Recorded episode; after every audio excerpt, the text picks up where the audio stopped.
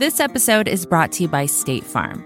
If you're a small business owner, you know that it isn't just your business, it's your life. And whatever your business might be, you want someone who understands. That's why you might want to check out State Farm Small Business Insurance. Why? Because State Farm agents are small business owners too, living and working in your community. That means they know what it takes to help you personalize your policies for your small business needs. Like a good neighbor, State Farm is there. Talk to your local agent today. At the Coca Cola Company, Keurig Dr. Pepper, and PepsiCo, some of our bottles can be remade in a whole new way using 100% recycled plastic. New bottles using no new plastic except the caps and labels. Learn more at madetoberemade.org. From Cafe, welcome to Stay Tuned. I'm Preet Bharara. Politics should not be what defines your identity. Government has a great and stately jurisdiction, but it's not everything. And if you're looking for excitement, if you're looking for spiritual fulfillment, if you're looking for the meaning in life, don't look to politics because we've seen what happens when mass movements become intoxicated by political movements, fighting faiths, fascism, communism, all the rest, try to envelop the lives of their adherents. It's unhealthy. That's the venerable conservative commentator, George Will. He's written nearly 6,000 columns for the Washington Post. I actually grew up reading George Will, and while I often disagreed with his opinions, I can thank him for expanding my vocabulary. His most recent book is The Conservative Sensibility and does not mention the current president at all. We talked about the effect of Fox News, the fecundity of freedom, how Barry Goldwater started the modern conservative movement, and why George Will left the Republican Party. But first, let's get to your questions. That's coming up. Stay tuned. Hey, folks. Cafe recently launched something to help you keep on top of today's news cycle. It's a newsletter that recaps news and analysis of politically charged legal matters, the Cafe Brief. Sign up to stay informed at cafe.com slash brief. That's cafe.com slash brief. Hi, Preet. It's Louise in San Diego, and I'm wondering what kind of authority and control the Attorney General has over federal prosecutors. Like you were in New York, the Southern District of New York, could he quash an investigation that you were carrying on? Thanks. I worry. Thanks, Louise. It's a question that I get asked from time to time. It's a question that swirls around discussions about what's going on in the Justice Department. And my answer is a little bit complicated. Yeah, in the line of succession, the Attorney General of the United States of America is at the top uh, and he has or she has authority over everything that's going on in the department. And so when I was the United States Attorney, you know, we had an independent streak. But if I were ever directed to do something by the Attorney General, I complied. There was a lot of discussion. There was sometimes debate. I had arguments with both attorneys general with whom I served when I was in office, which disputes I'm not going to describe in this program. And you know, you come to an understanding about how you should proceed, and there's vigorous debate. And sometimes we were overruled. Most often we were not but largely, most of the cases that we dealt with, even very significant ones that included charges against Sheldon Silver, the Assembly Speaker, and the Senate Majority Leader, Dean Skelos, and the charges against SAC Capital and Raj Rajaratnam, and a whole host of others, there was literally no involvement from Main Justice or the Attorney General whatsoever because there was no regulation or guideline or statute that required any approval from the Justice Department. Now, on other matters, like the potential criminal trial of Khalid Sheikh Mohammed and the resolutions with Toyota and GM and, and some other matters that an attorney general would want to keep apprised of. We had a mechanism for briefing the attorney general.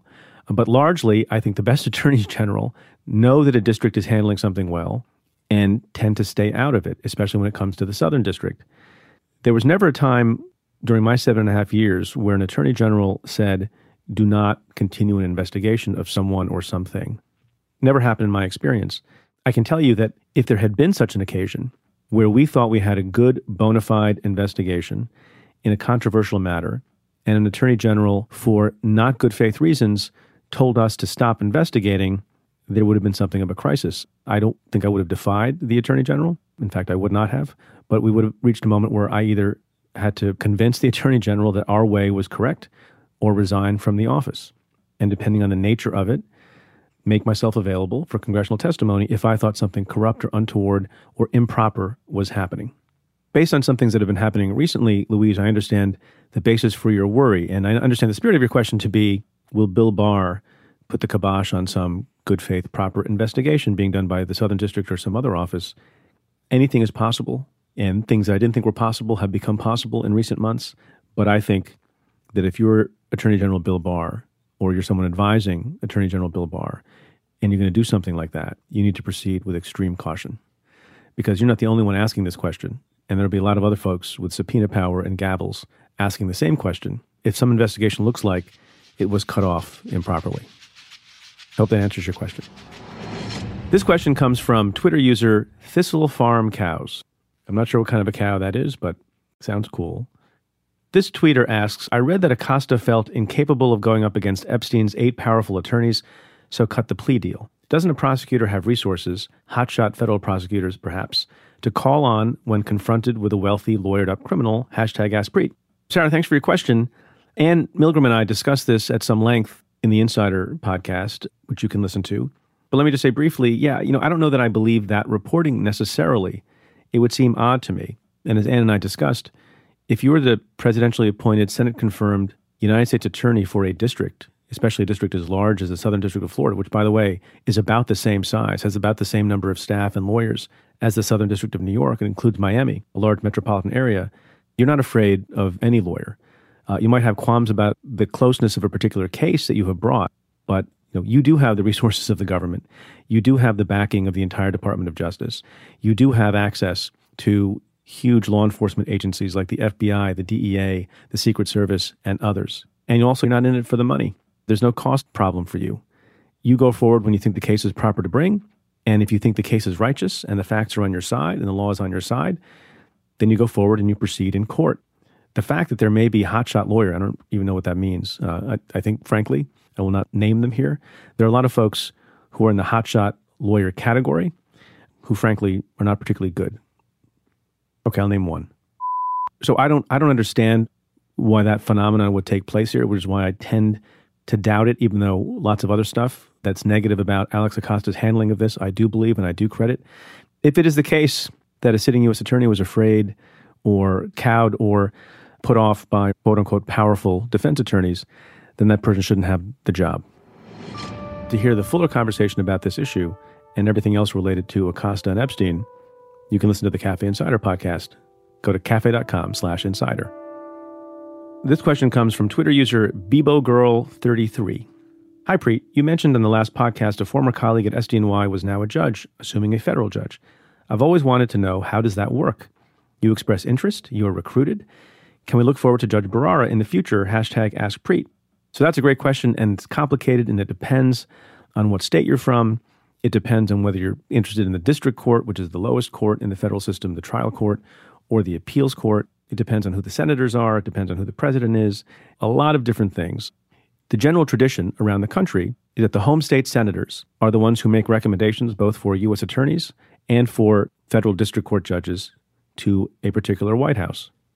That's not anywhere in the Constitution. It's not anywhere in any guidelines or statute, but that has been the tradition. Senators make the recommendations. Some senators will recommend one human being for a particular open spot. Some senators will recommend a number of people for a particular spot and give the White House its choice.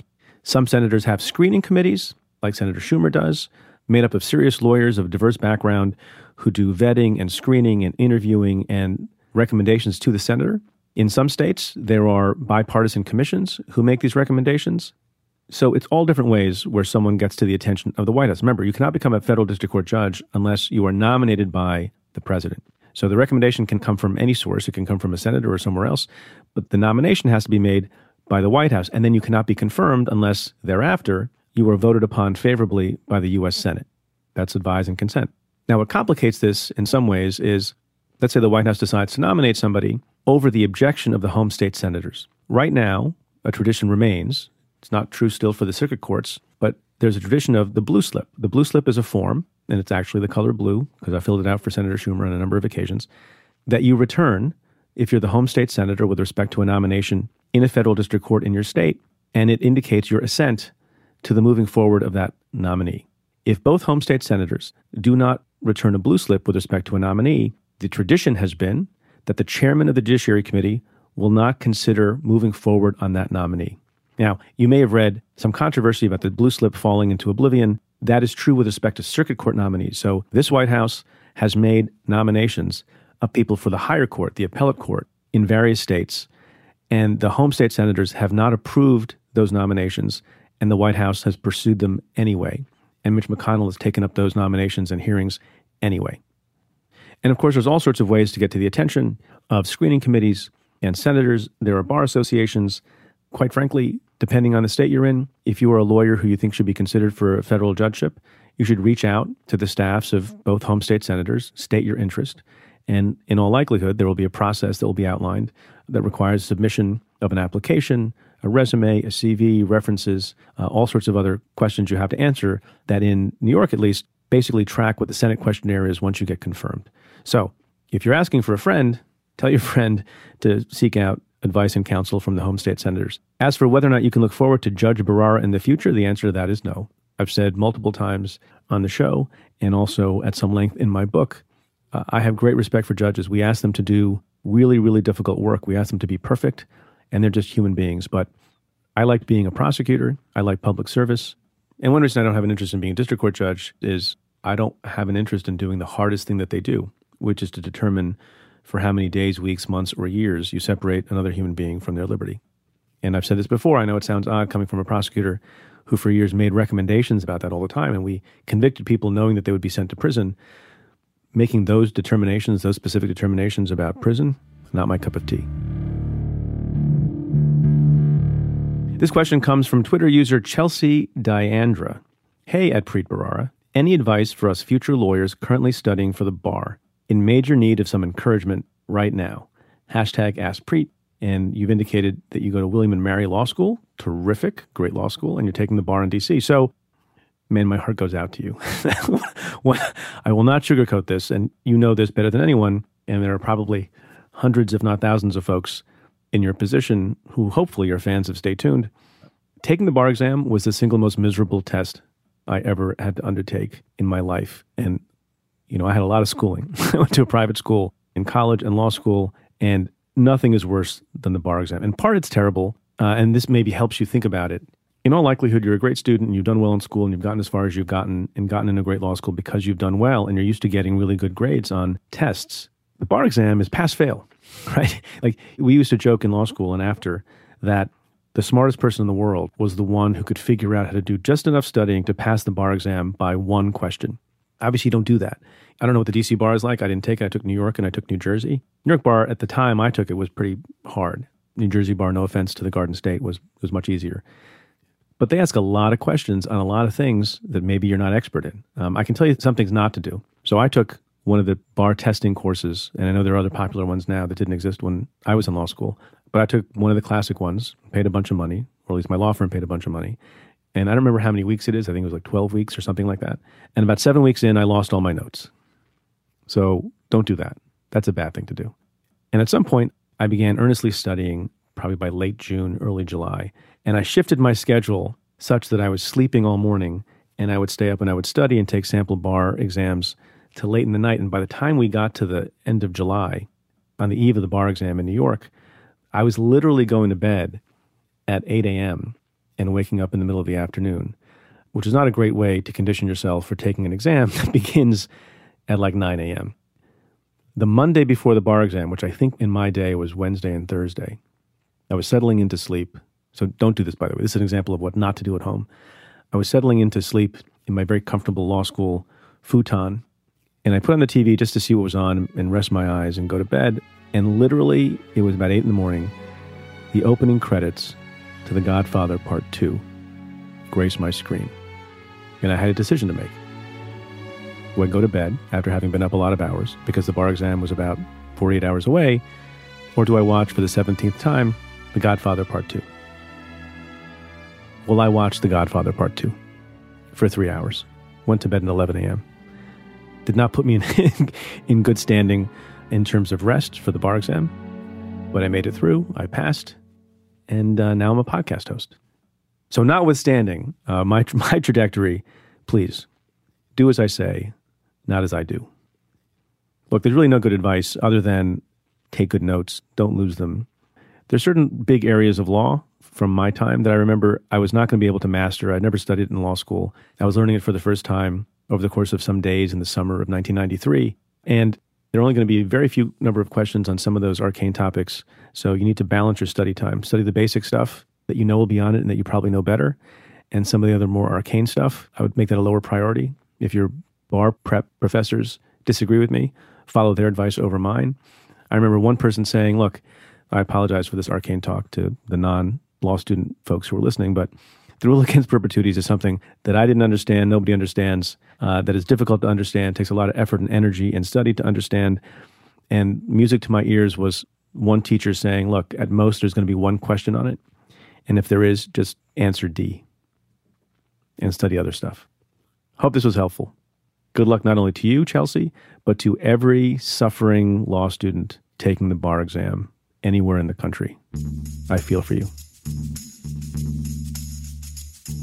My guest this week is columnist and author George Will. He won the Pulitzer Prize for commentary back in 1977, just three years after joining the Washington Post. No topic is off limits for Will. He writes about baseball, parenting, foreign policy, presidential candidates, and more twice each week. We discussed what's happening to the relationship between conservatism and the GOP, why he says Paul Ryan is the biggest casualty of Trump's presidency, America's other national pastime, and how a George Will column nearly crashed an online dictionary with the one word he used to describe Vice President Mike Pence. That's coming up. Stay tuned. Feeling safe in your home is a top priority, but sometimes finding the right home security system can slip down on your to do list. Maybe it's because most companies make it difficult. That's why SimpliSafe is my top choice, hands down. SimpliSafe protects every door, window, and room with 24 7 professional monitoring, and they make it easy on you. There's no contract, hidden fees, or fine print. Prices are always fair and honest. In fact, around the clock monitoring is just $15 a month. What really makes SimpliSafe stand out? Their video verification technology. With SimpliSafe video verification, the security system doesn't cry wolf they're able to visually confirm a break in, allowing police to get to the scene 3.5 times faster. You can visit simplisafe.com slash preet to get free shipping and a 60-day risk-free trial. You've got nothing to lose. Be sure to go to simplisafe.com slash preet so they know our show sent you. That's simplisafe.com slash preet.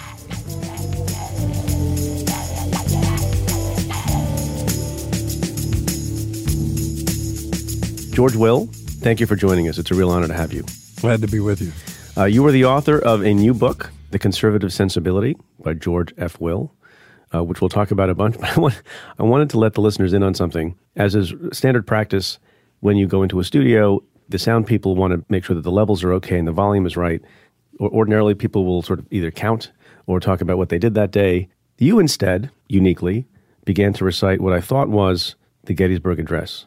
Well, even Lincoln can be improved or updated. do you mind? Like the living Constitution, we have a living Gettysburg Address. Do you, do, you, do you mind sharing with the listeners how you made sure that the sound level was set properly? I said, four score and seven years ago, our fathers brought forth upon this continent a new nation conceived in liberty and dedicated to the proposition that the designated hitter rule is a mistake and I'm sure if Lincoln were alive today, that's what he would have said at Gettysburg. If only we could spend all our time talking about the designated hitter rule in baseball. Well, I, I only I only write about politics to support my baseball habit. I've seen you say that. Uh, you began as a young, smart person, as a liberal. Is that correct? Well, in college in 1960, I supported Jack Kennedy and uh, was a sort of standard issue academic child, and my father's a college professor, and I was a standard issue liberal. And then in 1962, I went to uh, Oxford for two years and came back and voted for Goldwater. What happened in between was not only did I see the Berlin Wall, which is a great instant tutorial in the stakes of modern politics, but also I uh, got to know uh, British socialism. It struck me that a vibrant society was having its energies suffocated by too much statism. At about that time, in 1962, Milton Friedman published Capitalism and Freedom. Frederick Hayek had just published through the University of Chicago Press his great book, The Constitution of Liberty. And I was off and running toward what I've become, which is, uh, as I say, a Goldwater voter in 64 when I cast my first vote for president. And it is to the memory of Barry that this book is dedicated. How'd that vote go in 64? Not so good. Well, no, I think Goldwater won in 64. It just took 16 years to count the votes. so you have not written a book about politics and, and political philosophy in, I think, 10 years. Why write this book now? Well, I've been thinking about this stuff since, uh, well, all the time in Washington, since I wrote my doctoral dissertation at Princeton on the problem. It was called Beyond the Reach of Majorities. You may recognize the phrase from Justice Robert Jackson's opinion in the West Virginia v. Barnette second flag salute case, where he said, The very purpose of a Bill of Rights is to place certain things beyond the reach of majorities, to rescue them from the vicissitudes of politics. And I grew up in central Illinois where we worried about Lincoln and the Kansas Nebraska Act and all the rest. Uh, so I've been w- thinking about a long time whether America is about a process, majority rule, or a condition, liberty. They're not the same thing, and majority rule can be a problem for liberty. And so I thought it's time to put this down. Also, obviously, to speak about the elephant in the room, conservatism has lost, at least as I understand it, has lost the allegiance of the party which was the vessel of conservatism for uh, actually since Goldwater, when it became a ideologically conservative party. So uh, this seemed like the time. How many times do you mention Donald Trump in this book? Zero. I don't. I also don't mention uh, Charlemagne or Doris Day because none of them have anything to do with American conservatism. Although, arguably, Donald Trump has something to do with hijacking a party that, as you said a minute ago, was a vessel for conservatism. Does that matter? Well, it matters that the party was so susceptible to hijacking. When these people in the particularly in the Congressional Party, were so lightly attached to their rhetorical convictions, whether they were real or not remains uh, much in doubt. For years, to take just one example, the one thing that all Republicans were agreed upon was the virtues of free trade. That is so universally recognized, at least among academic economists, that it's one of the reasons why economics is one of the few academic fields that has moved to the right in the last 50 years. Uh, Donald Trump comes to town and says, by the way, you're no longer for free trade. And they tugged their forelocks and essentially said, you're right, we're not. And uh, he said about exercising discretion that uh, Congress has given to presidents willy nilly over the years as part of the Congress shedding its responsibilities in ways that, were the court, the Supreme Court, vigorous in enforcing a non delegation doctrine, they could stop. You say they tugged on their forelocks. Is that the same as bangs? yes. okay. Obeisance to their to dear leader. I'm tra- I'm translating for some of the youth. for, further further to what you said just now, George. Let me read something you wrote very recently in the Washington Post, which I tend to agree with. Consider today's supine behavior of most congressional Republicans. Echoes what you said, but then goes a little bit beyond. Speaking of Republicans, you say they were for free trade until Trump informed them that they were not. They were defenders of the U.S. intelligence community until Trump announced in Helsinki that he believed Vladimir Putin rather than this community regarding Russian support for his election. They excoriated wishful thinking regarding North Korea until Trump spent a few hours with Kim Jong un and smitten tweeted, There is no longer a nuclear threat from North Korea. So, can you, can you expand a little bit on why you think they're so supine? Fear is the basic answer. They've seen what happened to Senator Corker and Senator Flake and Congressman Sanford, who got on the wrong side of uh, Mr. Trump and are now outside of politics. A large number of people are in politics to be in politics. That's what they want, that's their objective. And the intellectual and ideological trappings that came with it are to be shed as a snake sheds its skin when they become inconvenient, as a lot of traditional Republican views have. You know, one of the few things that my hero James Madison got wrong was he said in the Federalist Papers that under popular government, all power tends to be sucked into the impetuous vortex of the legislature.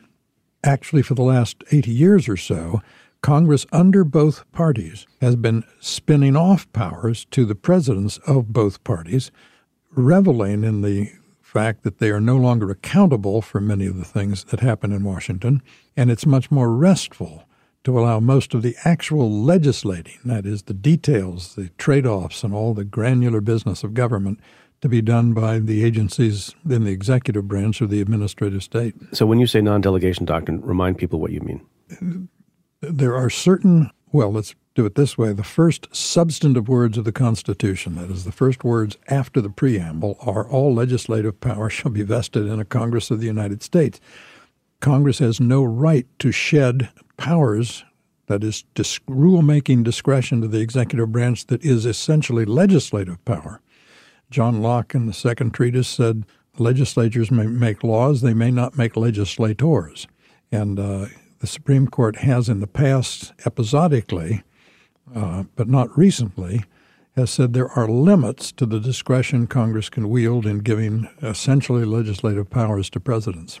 So, is it your view that the only the only conservatives that can sort of be fearless and stick to their principles, whatever they may be, and whatever other progressives on the other side of the ideological spectrum may not like, but the only people who can be free to say what they feel are journalists and columnists like you and David Frum and Max Boot, who have also been on the show, but that there's a large number of Republicans who are elected to office who feel the same way that you do, but out of fear don't state that and will revert back to being garden variety conservatives later, or is that dead for good? Well, I, that's a good question. If Mr. Trump is reelected, that changes a lot of things. One term is an aberration, two terms is a trend, a pattern. And I think coming back from eight years of this would be very difficult. I'm not saying that the Republican Party can snap back to what it was. I'm not saying it actually ought to. But I am saying that the vigor with which Republicans have turned their back on 50 years of uh, rhetorical support for conservative positions is striking. What is open to question is whether the rhetorical support was ever particularly sincere. Let me give you one example. I believe that for all the talk about the discord in American public life, the most shocking and frightening thing is a consensus. It's as broad as the Republic, as deep as the Grand Canyon, and it extends from left to right of the spectrum, and it is simply this that we should have a large, generous entitlement state and not pay for it. Everyone's agreed on that. that we should give the, we should give the American people a dollar's worth of government and charge them 80 cents for it. The public likes that bargain. The political class loves making big government cheap by shoving part of the cost of it off on the unconsenting because unborn future taxpayers. And we sail merrily along while everyone talks a great game about uh, fiscal responsibility. Republicans don't mean it. We could also just make Mexico pay for it, no? Well, you know, of course. but I mean, when the next recession starts, and if the president has abolished the business cycle, his native modesty would not have prevented him from mentioning that fact. When the next recession starts with deficits already at a trillion dollars a year at full employment and 3% growth, it's going to be really interesting. So let's take Mitch McConnell, for example. Do you think that he has any love, affection, admiration, rapport in a real way with Donald Trump and Donald Trump's politics? No. Uh, I know Mitch McConnell very well, and I think I know how he's thinking. He's thinking that there's nothing he can do about that end of Pennsylvania Avenue. 16 blocks away, there's this primal force of nature who's doing what he does. But the Senate, Mr. McConnell says repeatedly, is in the personnel business. That is, it must uh, advise and consent to the nominations to the executive branch and most especially to the Article 3 courts. So Mr. McConnell's keeping his head down in doing the personnel business half of the Senate's business and doing it quite effectively. Suppose hypothetically that Donald Trump gets defeated by a wide margin, it's a definitive loss, and some Democrat becomes the president. What then will be, you think, the posture of people like Mitch McConnell, not just with respect to the, the new president going forward, but with respect to how they will talk about the Trump presidency once Trump is gone and would never hold office again? I don't think they'll talk about it. I think it'll be a repressed memory. I think I think they will they will say, "What? That didn't happen, did it?" we'll need hypnotists. I, exactly. I think they, they think they will come back to something like the conservatism that I outline in my book. You know, this discussion we're having about the difference between what conservative sort of you know philosophers or writers or journalists can say and talk about. Same is true on the liberal side and what is then politically possible for what could be the vessel for that ideology, whether it's conservative or liberal. This may be an impertinent question, but is there a point to conservatism, or for that matter, liberalism, outside of politics? In other words, is it the purpose of it to cause politics if that's the point of view you have, to become coextensive with the philosophy? Not really. I, I, I, can't speak for progressives today, but I can speak for conservatives who are, in American context, the legatees of classical liberalism, of rights based, limited government, natural rights, thinking from Locke through Jefferson, Hamilton, and the rest. I think one of the messages, an invaluable message after the political intoxications of the 20th century, is that politics should not be what defines your identity that government has a great and stately jurisdiction, but it's not everything. And if you're looking for excitement, if you're looking for spiritual fulfillment, if you're looking for the meaning in life, don't look to politics because we've seen what happens when mass movements become intoxicated by political movements, fighting faiths, fascism, communism, all the rest, that try to envelop the lives of their adherents. It's unhealthy. We should instead allow baseball to govern us. That would be better. you should leave lots of social space for people to have hobbies like that, yes. Absolutely. But I guess my question is maybe this is a silly question. To the extent there is such a thing as conservatism, what does it speak to outside of policy and outside of laws? Yes. There should be areas of life where, like baseball or art or music sure. or literature. Look, the reason I called my book The Conservative Sensibility is a sensibility is more than an attitude but less than an agenda. It's a stance, a way of seeing, a way of experiencing reality and the flux of events. A wise person has said if you reduce the message of the Bible to one sentence, it is God created man and woman and promptly lost control of events. the conservative sensibility likes that. It likes the fact that in an open society of spontaneous order, to use the phrase from Hayek, who figures prominently in my book, to embrace the openness of the open society, to use the phrase from Karl Popper, the great philosopher of science who wrote the book The Open Society and Its Enemies, to embrace the fact that the fecundity of freedom is such and the exhilaration of an open society is so exciting, it's frightening on occasion. An open society of a dynamic economy has casualties. Care must be taken for the people who are left behind. But the basic experience is thrilling, and it's not the thrill of politics. It's the thrill of a creative life lived in the vast social spaces left by a lightly governed society.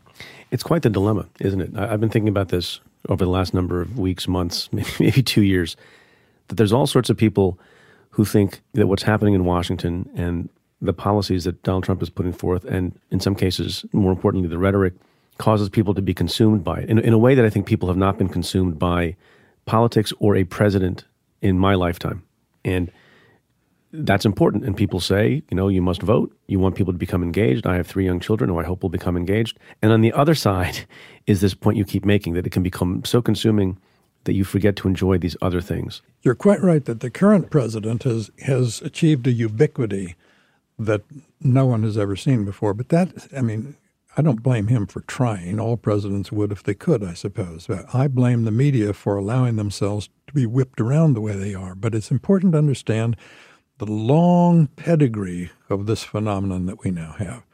It began with Theodore Roosevelt and his stewardship idea of the presidency, which was he said the president is free to do anything he wants that he is not explicitly forbidden to do significantly, Teddy Roosevelt was the first man to become president who was filmed by a movie camera because the modern technologies of mass communication have helped make the modern presidency.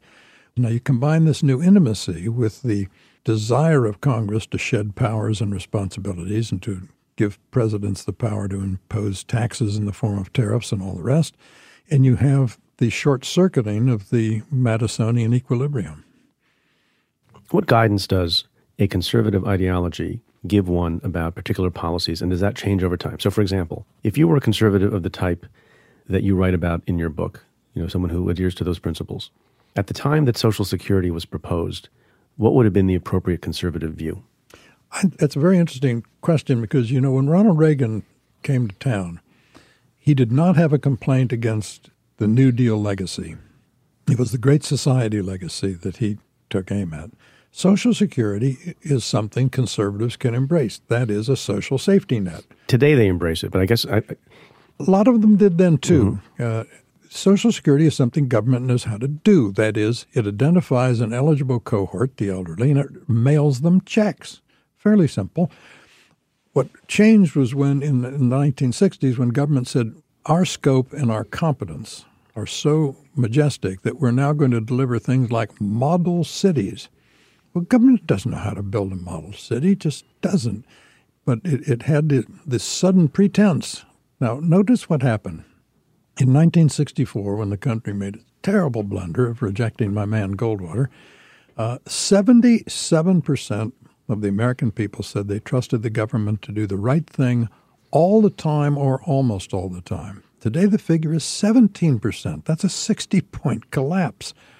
The prestige of government has plummeted as the pretenses of government have risen. Now, it seems to me, my progressive friends, all of whose agenda depends upon strong government that can only be strong if the public supports it and respects it, my progressive friends should be alarmed by this and they should sit down and say, How did this happen that we frittered away 60 points of public approval?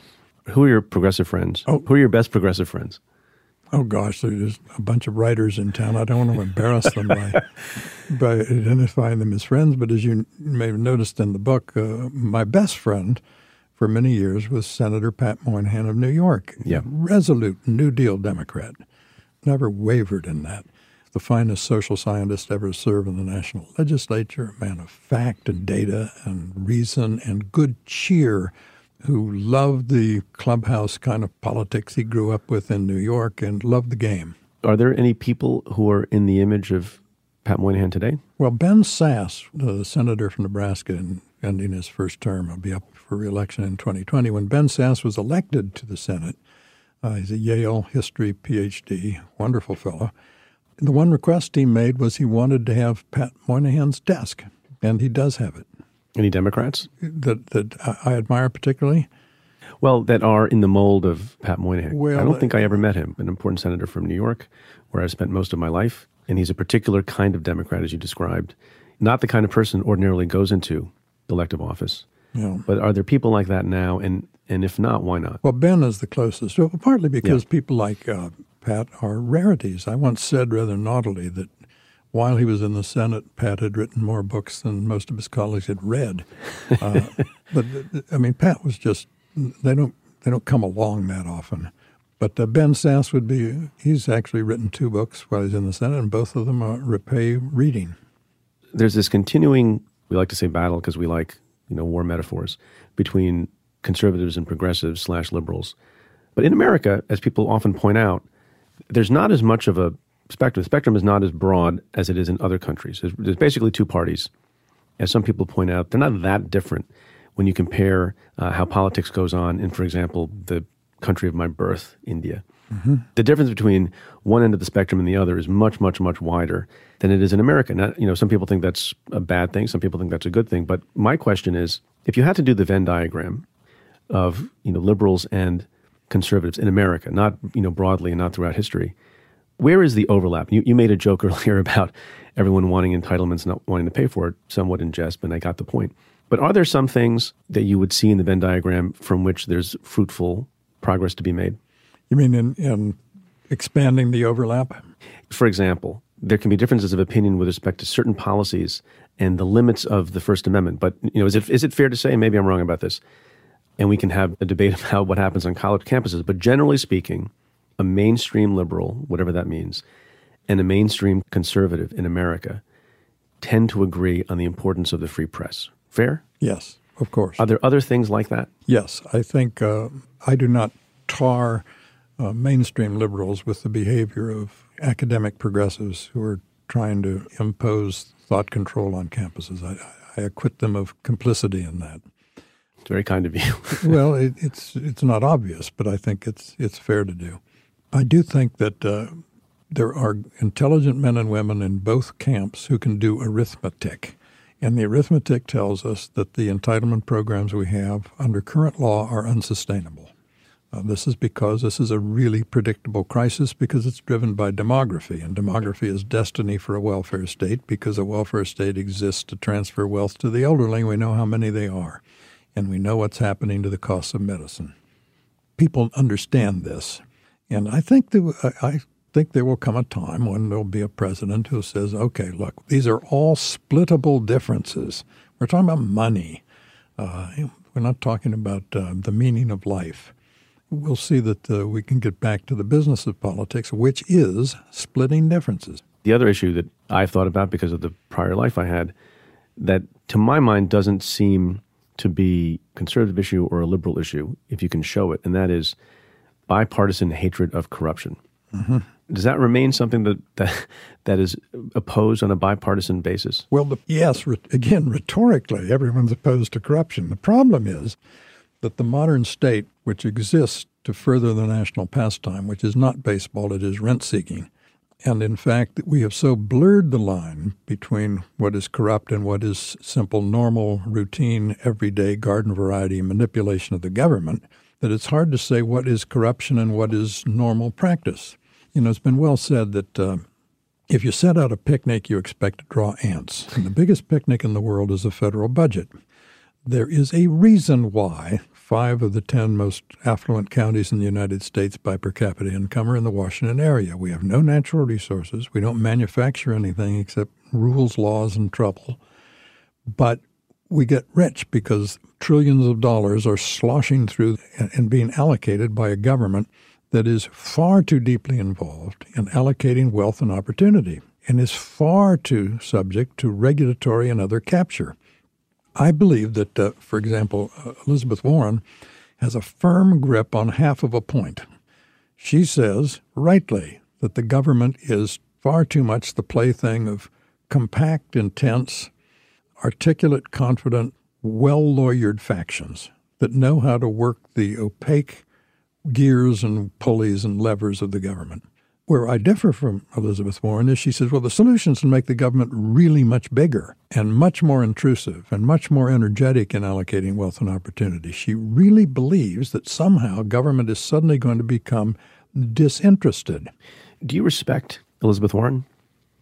I do. Actually, she brings a, a weight and dignity to politics. I mean, I, I love the audacity which she has made. I have a plan for that, her mantra because she surely knows the old axiom if you want to make God laugh, tell him your plans. you clearly have a bias that we have, I think, established in this program towards people who have written books. Yes. Do we need more of that? We sure do. I mean, I, I'm, I'm well aware of the existence of the new media, Twitters and Facebooks and all that stuff, but I still think that books are primary carriers of ideas, that books matter. I've just written a great thumping one on that belief that uh, the conservative sensibility. Let me say it again. Yay for that! Yes, uh, the greatest publishing event since Gutenberg. Can I go back to, to Goldwater for a second? Of course. When I first started this program, way back, you know, a year and change ago, I had on when he was still a senator, Jeff Flake, and Jeff Flake had written a book also, and I believe, if I remember correctly, that he borrowed the title from Barry Goldwater. You are correct. He said, like you were saying now, Barry Goldwater was a hero of his and uh, a model for him. The difference between you and him is he was a sitting senator and, and you were a, uh, you're a writer of books. And he was thinking about taking a stronger stand and thinking about doing various things. And one of the things he chose not to do was run for reelection. And I didn't understand, frankly, how that squared with his adulation for, for Barry Goldwater, given that, that Barry Goldwater, as you've described already, ran an uphill race, very uphill, against Lyndon Johnson, and remained, as far as I can tell, uh, although I wasn't alive then, true to his principles and got thumped 49 states. And then. No, 44 states. Oh, 44 states. I'm sorry. That was the 72. Yep. It's good to have you on the show. some people don't correct me when I say dumb things. and then some people will say, I think you're one of them, that notwithstanding that loss in that race, conservatism was in a sense launched right. and then had its yes. its expression more fully in the political world in Ronald Reagan and there was there was something good about that. sorry, this is a long question. I asked this question A because I wonder how you think about Jeff Flake and that decision not to stand up for principle and run again, even if you're going to go down in a flaming loss. And then second, if there's any lesson there for liberals, progressives, who are debating what kind of person they want in the White House. Do they want someone who is, you know, adhering more purely to some view of liberalism and progressivism in America, or someone who can just win? That's an excellent question. And uh, I know, like, and respect Jeff Flake. He would have lost in the primary. He wouldn't even have got to the general election. So the, it would have been a, a truncated attempt to unfurl a flag that was not popular anymore in Arizona. Let me go back and do a little history here. Barry Goldwater was a reluctant presidential candidate. It's as close as we've come to a draft in uh, my lifetime because the conservative movement kept prodding him and moving him this way. This was in 1962 and 1963. In the 1960 convention, he'd gone to the convention and say, Wake up, conservatives, grow up, we can take back this party. Then, as he was being ambivalent about this, on the 22nd of November, 1963, Kennedy is shot. Lyndon Johnson comes in. Barry Goldwater knew instantly that the Republican nomination was not going to be worth very much because the American voters were not going to choose to have three presidents in 14 months, which is what they would have done if they had elected Goldwater. So he held back, and finally they said, look, someone needs to revitalize the vocabulary of limited government, unfurl this flag. You'll lose, but you will plant seeds and you will change the Republican Party. You'll make it a vessel of, of these ideas. And finally he said, well, damn it, all right, I'll do it he went out and had a blast, actually, because knowing he wasn't going to win, he went to Tennessee and said, let's privatize the TVA, and uh, said some things that uh, some of us found bracing. Is there a Barry Goldwater of the left as we approach 2020? well, it could be Elizabeth Warren is. Uh, I, I, don't count Bernie Sanders because I, I, don't take his socialism seriously. She, Elizabeth Warren, is much more of a socialist than Bernie Sanders is. Why don't you take it seriously? What, his socialism? Bernie Sanders socialism, yes.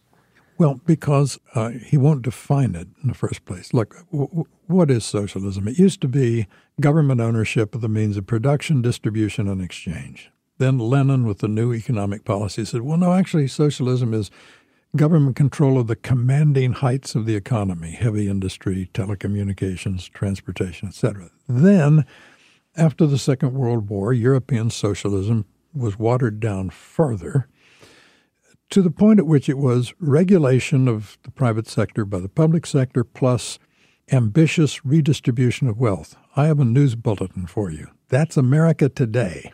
67% of the federal budget is transfer payments. The sky of America is dark with checks flying back and forth from one faction to another. So the uh, there's he pretends that there's this kind of clarity about what socialism is he actually thinks Sweden is a socialist country. Sweden has more billionaires per capita than we have. So I, I just I, I don't think he's he's attended to his facts. What's been the impact of Fox News realistically on American politics? Well, it speaks directly to the Republican nominating electorate, and uh, Trump probably could not have been nominated without Fox News, and uh, probably not elected without Fox News. I mean, it sits there at 440 North Capitol Street, right across from the Capitol. It is a place where uh, Republican members of Congress can walk in 15 minutes from their offices and speak directly to their voters. So it's it's been a mobilizing force and, and uh, a profound one. So, so that's that's what you're saying. That's what a lot of people say, left and right. And Fox has a lot of critics, and obviously has a lot of people who watch it. But as I understand it, if you look at the numbers, on any given, even if you're talking about Sean Hannity, which I, I, think is or was the highest rated program. Yes. It's just a few million people. Exactly. Single digits, millions. And yet, tens of millions of people voted for Donald Trump. And so I, I wonder a little bit about this theory that I saw someone challenge of how much, an effect, Fox can really have if on any given day, a tiny fraction of the people who make up the 39 to 41 percent of Trump supporters are ever watching it. Do we overstate the impact of Fox News? I think we do, but we should not overstate the importance of the intense minority of Americans who drive the nominating and electoral process, who are actually active in the turning out of votes. There are 327 million people in this country. At any given moment, more than 320 million of them are not listening to talk radio, right. not watching cable television. They're washing the car, cleaning the gutters, and raising children and getting on with their lives. But the, the small, intense minorities matter in democracy. Intensity, as much as numbers, matters. I guess that's right. How was your experience at Fox News? I liked the people, a lot of good journalists there. Uh, they came to the conclusion, and they were right, that I didn't belong there anymore. Uh, no hard feelings, and we went our merry way. I may be the only person who's uh, worked for both Fox and MSNBC. And people sometimes say, gee, what's the difference? I say, well, there isn't one in one sense, in that they both have a base, they, they, they have a core audience, and they feed it and they cater to it. Uh, that's a business model that uh, I don't think there's anything wicked about it. Uh, but in that sense, they're quite similar. You left the Republican Party. I did on June 3rd, 2016, the day after Paul Ryan endorsed Trump. And I said, well, that's it. Did you struggle with that? No, not a bit. It wasn't a close call. If someone is intelligent and cheerful and decent as Paul Ryan was going to endorse Trump, then Trump was going to be thoroughly normalized, and I didn't want to be part of that. But people always say, gee, what courage it took. It didn't take any courage. Uh, it's not like leaving a church. A political party is a utilitarian device, and when it stops being useful, you go elsewhere. That's all. How do you judge Paul Ryan today? I think Paul uh, was probably the biggest casualty of the Trump revolution. Uh, I know that Paul doesn't, uh, uh well, I'm not going to say what he thinks of Mr. Trump. He can do that on his own, but uh, he's, he's not a Trumper.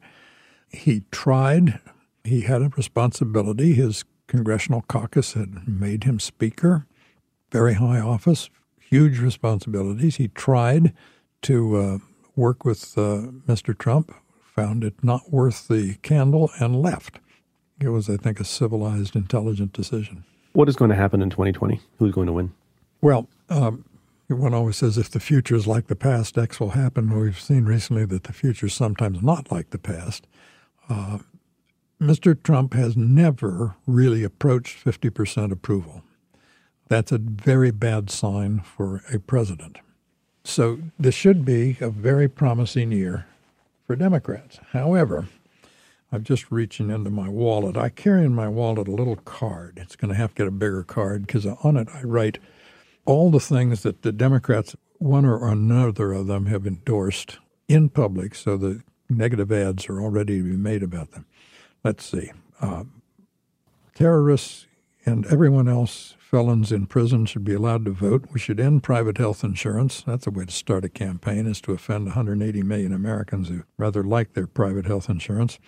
Pack the Supreme Court, abolish the Electoral College. Everyone knows that's not going to happen because it takes 13 states to stop a constitutional amendment, and 13 small states will stop that. We're going to have a Green New Deal, which means the end of meat and airplanes. But that, but that's, but that's not actually true. It does not mean the end of meat and airplanes. That's well, that's yeah. that's responding to a slogan with a slogan a little bit. No, no. Well, what I do that is a quote from the talking paper put out by uh, uh, AOC at a time when six or seven of the current people running for president instantly endorsed it, and then they read it and they said, "Well." we're not taking back our endorsement, but that's just aspirational. Well, if it's your aspiration to get rid of meat and airplanes, that's good to know. Uh, moving on to reparations for slavery, et cetera, et cetera. Now, the individually these are somewhat off-putting. Cumulatively, I think normal Americans say, "Who are these weird people, and why are they talking about these things?" So you're for Joe Biden. I'm for Biden would be fine. Hickenlooper would be fine. Delaney would be fine. Senator Bennet would be fine. There are a bunch of uh, fine people out there. Amy Klobuchar would be fine. The question is, are they going to have enough sense to, to pick these people? Which question reduces to how badly do they want to win? Or do they want to make a point? They want to send a message do they want to send a president? This goes a little bit back to the Goldwater question, too. Right back to Goldwater. Right. Goldwater, I guess once he decided he couldn't win, as you pointed out, he had the luxury of being able to make a point. Right. And here, every Democrat knows that he or she can win. And many people say forces should dictate that they should win. Part of your point is that they don't have the luxury of being able to just make some points. Exactly. Okay, so enough about politics. I'd like to spend a few minutes talking to you about writing. We've had some very important writers on the show, now including yourself. We had Bob Caro on, the uh, the biographer of both Robert Moses and Lyndon Johnson everyone has a different way of going about writing. Not only do you write books, but you are a prolific writer of columns.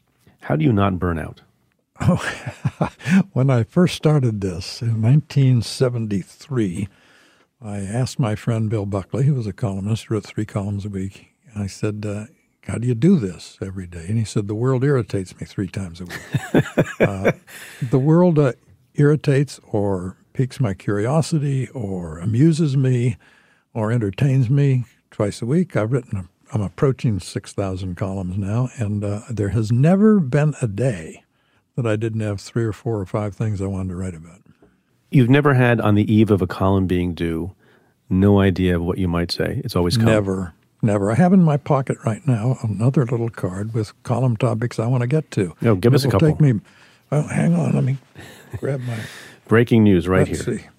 Breaking news. Yes, this is coming to a newspaper near you. Let's see. Um, I've been writing about the. I went out to see the commandant of the Coast Guard, which has got an interesting mission these days. I'm going to write something about Oberlin College's recent $11 million fine for uh, libel and slander, and the social justice warriors got out of control. Uh, I'm going to write about the concept of social justice, which is uh, much embraced and rarely defined. I'm going to write about the popular vote compact, whereby states would agree to vote for the winner of the popular vote, no matter who won the particular states.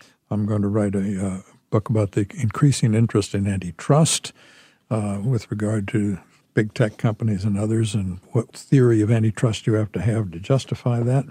Those those are all pretty good. You're not going to run dry anytime soon. No, and, and you notice I didn't mention the 45th president because he's boring. He has one. He's become a little boring, hasn't he? That's the one thing an entertainer, which is what he is, dare not be. He has one pedal on the organ. He works it all the time, and it is excruciatingly boring. So I've been reading you since I was a teenager, back in the 80s. I disagree with a lot of things that you would write, but I always very much admired the writing. And I think the most reasonable people understand that you're a beautiful writer. But you do engage from time to time, I think it's fair to say, in flourishes. And you do use words that, at least when I was younger and had a smaller vocabulary, I would have to go to the, I would have to go to the dictionary. Like I don't know what the hell George Will means by this word, and I think you played some role in expanding my vocabulary and others. So you do use big words. Do you have a, a view on that usage? Yeah, when you have 750 words to work with and you're dealing with complex matters, you have to deal in intimation and nuance, and you have to have the most efficient word possible. Uh, in a recent column, well, I'll say a couple months ago, I wrote a column about Mike Pence, and I referred to him as oleaginous. And I guess I almost crashed the Webster's website. I said they had 5,000 people instantly flew to their computers what does oleaginous mean? It means oily. But it was the perfect word. But it's not so efficient, George, if people read the word and then they have to go look it up and then maybe they don't finish your column because they got No, no, distracted. Now, my readers are so devoted. they always get to the end. They're all good, robust English words, and they ought to be taken out and exercised every once in a while. Do you think writing in this country has gotten worse? Probably. Everything else has. Has everything gotten worse? Not everything. No, baseball's better than ever in some ways. But uh, I, I do think the social media and communicating in 240 characters is not helpful. There is some worry in the country that intellectuals are not to be trusted. There's a sort of bias against, it seems, expertise. You, you have, I think it's fair to say, have been an intellectual for a long time.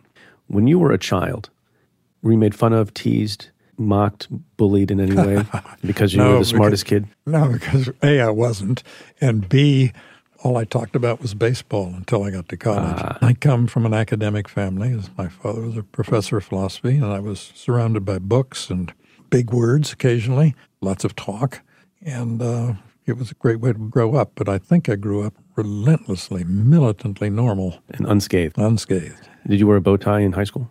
Nope. That's another good thing. I learned to tie a bow tie because in the 1960s, when everything went mad, men's ties became absurdly wide. So I went out and bought a bow tie. You once said the following about your father that I found really interesting. Quote, There is no moral power like that of a quiet example, and none more vivid to me than my father's. Why is quiet example morally more powerful than another way to model behavior?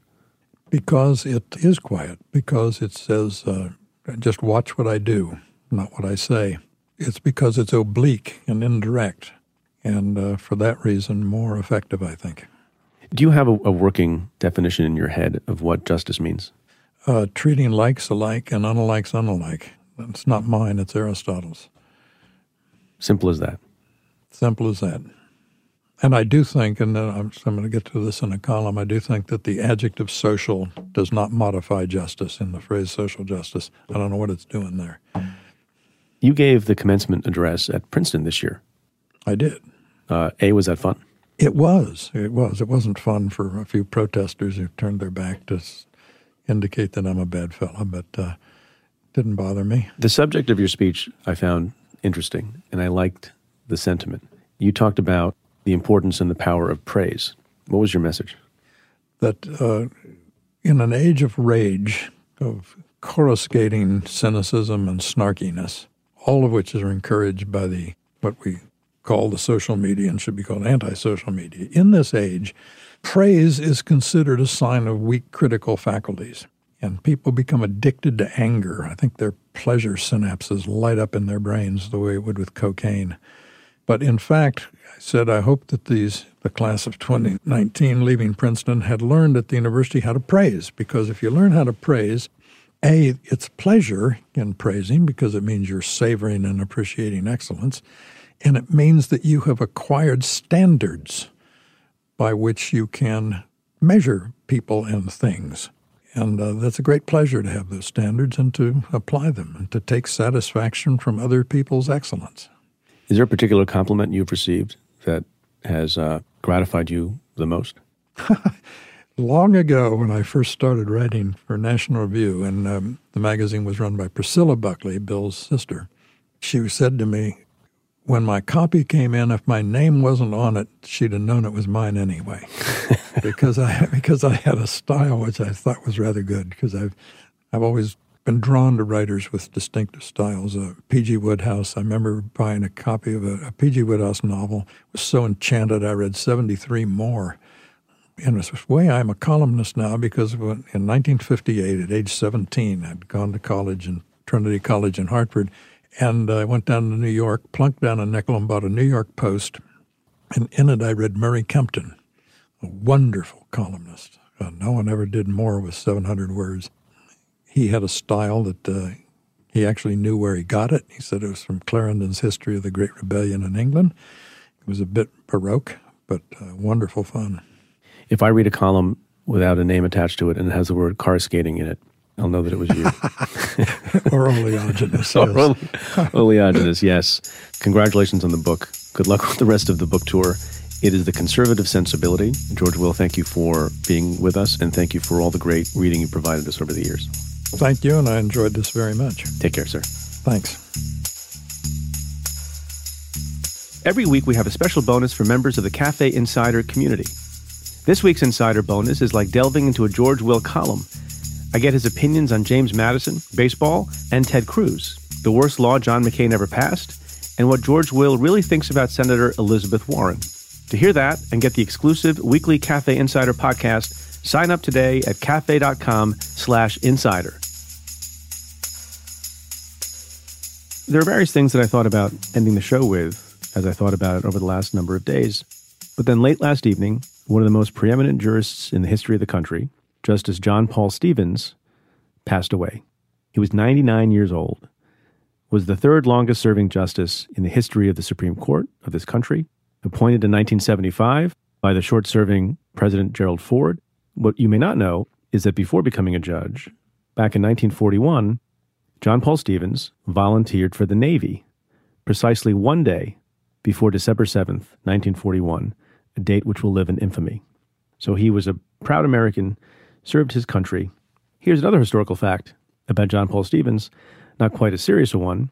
John Paul Stevens was actually at the stadium in Wrigley Field in 1932 at the age of 12 when Babe Ruth, the famous Yankee slugger, appeared to call his shot and hit a home run into the center field stands.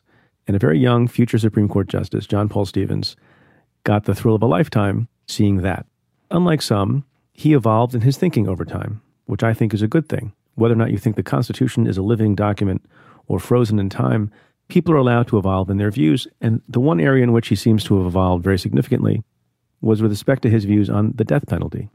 And as he got on in years, he came to believe more and more that the death penalty was not right and the death penalty was not just, and actually began to advocate that the Eighth Amendment to the Constitution should be amended with the addition of five new words so that it would read excessive bail shall not be required, nor excessive fines imposed, nor cruel and unusual punishment, such as the death penalty, inflicted.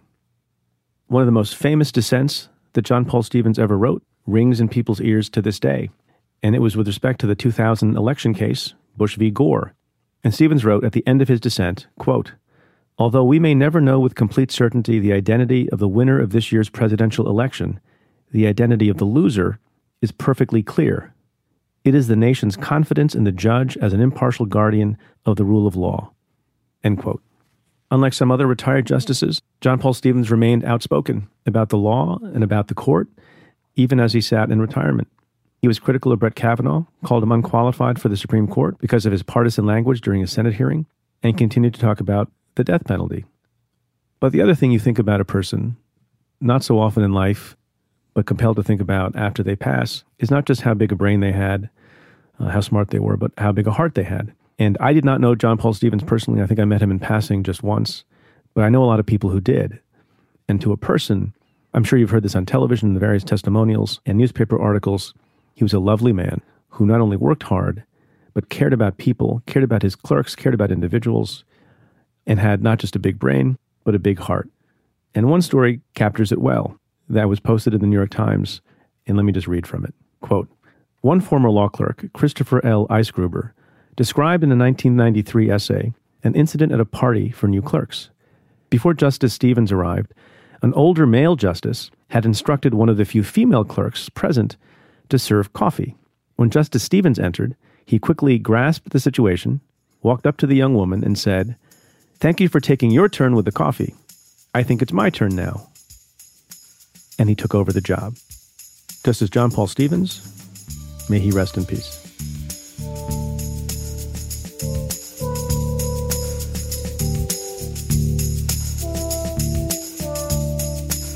Well, that's it for this episode of Stay Tuned. Thanks again to my guest, George Will. Stay Tuned is presented by Cafe. The executive producer is Tamara Sepper. The senior producer is Aaron Dalton. And the Cafe team is Carla Pierini, Julia Doyle, Calvin Lord, Vinay Basti, and Jeff Eisenman. Our music is by Andrew Dost. I'm Preet Bharara.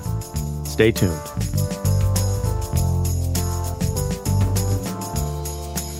SimpliSafe is my top choice for home security, hands down.